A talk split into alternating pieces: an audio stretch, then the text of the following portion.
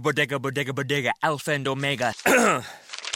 Siamese sailors sell celery sandwiches. Sawing abara, serving platter. Hey, Jamie. Yes. Uh, did uh, did you want to try reading that line on the script there? Oh, yeah, let's see. Uh, you could say big when you bundle your home and auto with Progressive, that one? Yes. Yeah, no, I'm just not warmed up yet. Shouldn't be long. Lay, detector test. Indecent Bundle your home and auto with Progressive today. The marmot mangled my mushu pork pancake. Progressive Casualty Insurance Company and Affiliates.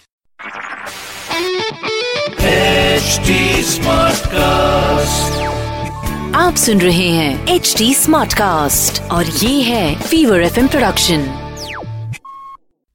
Nishant के साथ लेकर हाजिर हूँ मैं एक किस्सा रोज का।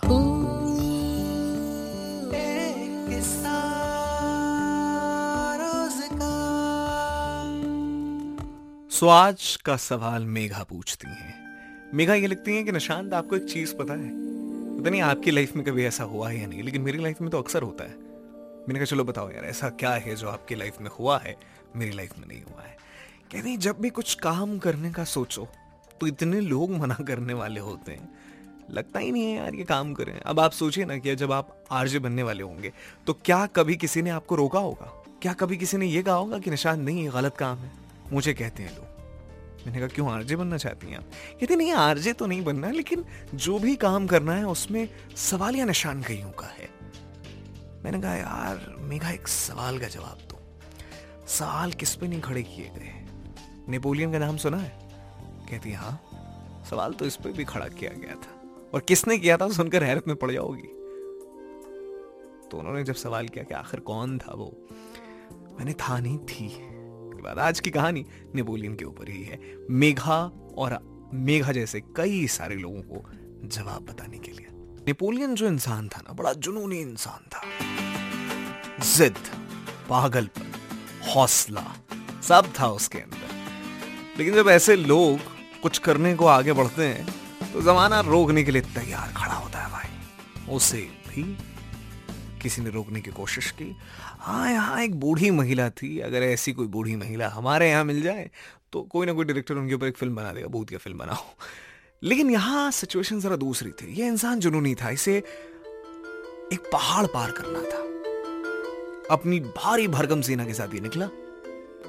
लेकिन आधे रास्ते पे एक बूढ़ी अम्मा नज़र आती है, जो नेपोलियन और उसके तमाम साथियों को देखकर ज़ोर से हंसती है। वो बूढ़े लोग जैसे अपनी अठास वाली हँसी हँसते हैं ना, वैसे ही थी वो। नेपोलियन समझ नहीं पाया कि आखिर ये क्या है यार? बूढ़ी अम्मा ने कहा कि, सुनो, मौत मुबारक हो। अब आप समझिए कि आप कहीं जा रहे हैं। एक बूढ़ी औरत आपसे कह रही है कि मौत मुबारक हो। आधे सैनिक तो ऐसे ही पागल हो गए। बूढ़ी अम्मा कहती हैं कि, यार, देखो, ऐसा है, आज तक कोई बचा नहीं इस पहाड़ पे चढ़ने वाला। इसलिए कह रही हूँ, मौत मुबारक हो, सर फिर अब जरा सोचिए इसका असर क्या हुआ होगा।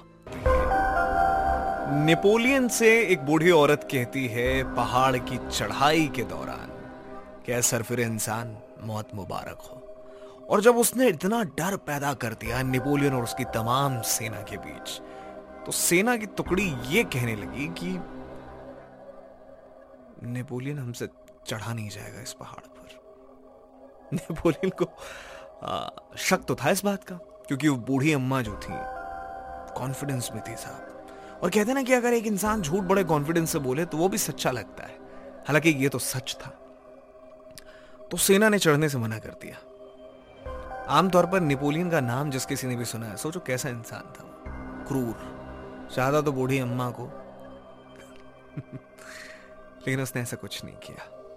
उसने एक हार, जो कि हीरो का था, बूढ़ी अम्मा के गले पर डाल दिया। और कहा कि अगर मैं ये पहाड़ पार कर लूँ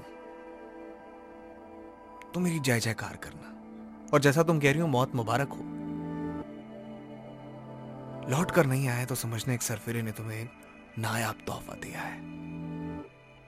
बूढ़ी अम्मा दो मिनट के लिए हैरत में पड़ गई, पर एक बात आशीर्वाद के तौर पर गई कि आज तक सब मुझे सरफिरा कहते थे। तूने मेरी बात पर यकीन किया है। तो अब समझिए कि नेपोलियन निकल गया भाई साहब। उस पहाड़ की चढ़ाई पर जिसके लिए अम्मा ने मना किया था कि मत चढ़, मर जाएगा, मौत मुबारक हो। अल्पास का पहाड़ था ये। चढ़ने वाले आज तक कभी लौट कर नहीं आए थे। नेपोलियन ने उस बूढ़ी अम्मा को कोई भी धमकी, डर के बदले एक हीरे का हार दिया था कि अम्मा अगर मैं लौट कर आया तो मेरी जय जयकार करना और अगर नहीं लौट कर आ सका समझना कहानी खत्म हो गई। एक सरफिरे ने दिया था तुम्हें। लेकिन उस बूढ़ी अम्मा को एक बात तो समझ में आ गई कि सारे लोग यहाँ से लौटने के लिए तैयार थे। ये आदमी बड़ा जुनूनी है यार, लौटा नहीं। हाँ क्योंकि उसे लौटना था। नेपोलियन ने यह पहाड़ पार किया। और फिर दुनिया उसे सलाम क्यों करती है? जवाब चाहिए क्या? That's all I have to say. नाम रिस्क से बनते हैं साहब, ऐसे नहीं। अब ये मतलब नहीं है इसका कि लाइफ में कोई रिस्क नहीं है तो ज़बरदस्ती रिस्क ले लो ट्रक के नीचे आ जाए, हैं? कहीं बिल्डिंग से लटक जाए रिस्क ये नहीं होता साहब। रिस्क लाइफ के ऐसे फैसले होते हैं, जहाँ इंसान की समझ धोखा खा जाती है। वहाँ लिया जाता है रिस्क लेकर देखो अच्छा लगता है। यार, निशांत, आज एडवर्टाइजिंग वर्ल्ड का हो गया। ऐसा बिल्कुल नहीं अगर कोई कहानी आपकी है, कोई सवाल है you want share with me you can RJ Nishant के नाम से ढूंढो। इंस्टाग्राम या फेसबुक पर। टिल देन बहुत सारा ख्याल रखो। बाय बाय आप सुन रहे हैं एच डी स्मार्ट कास्ट और ये था Fever FM production H smart Smartcast.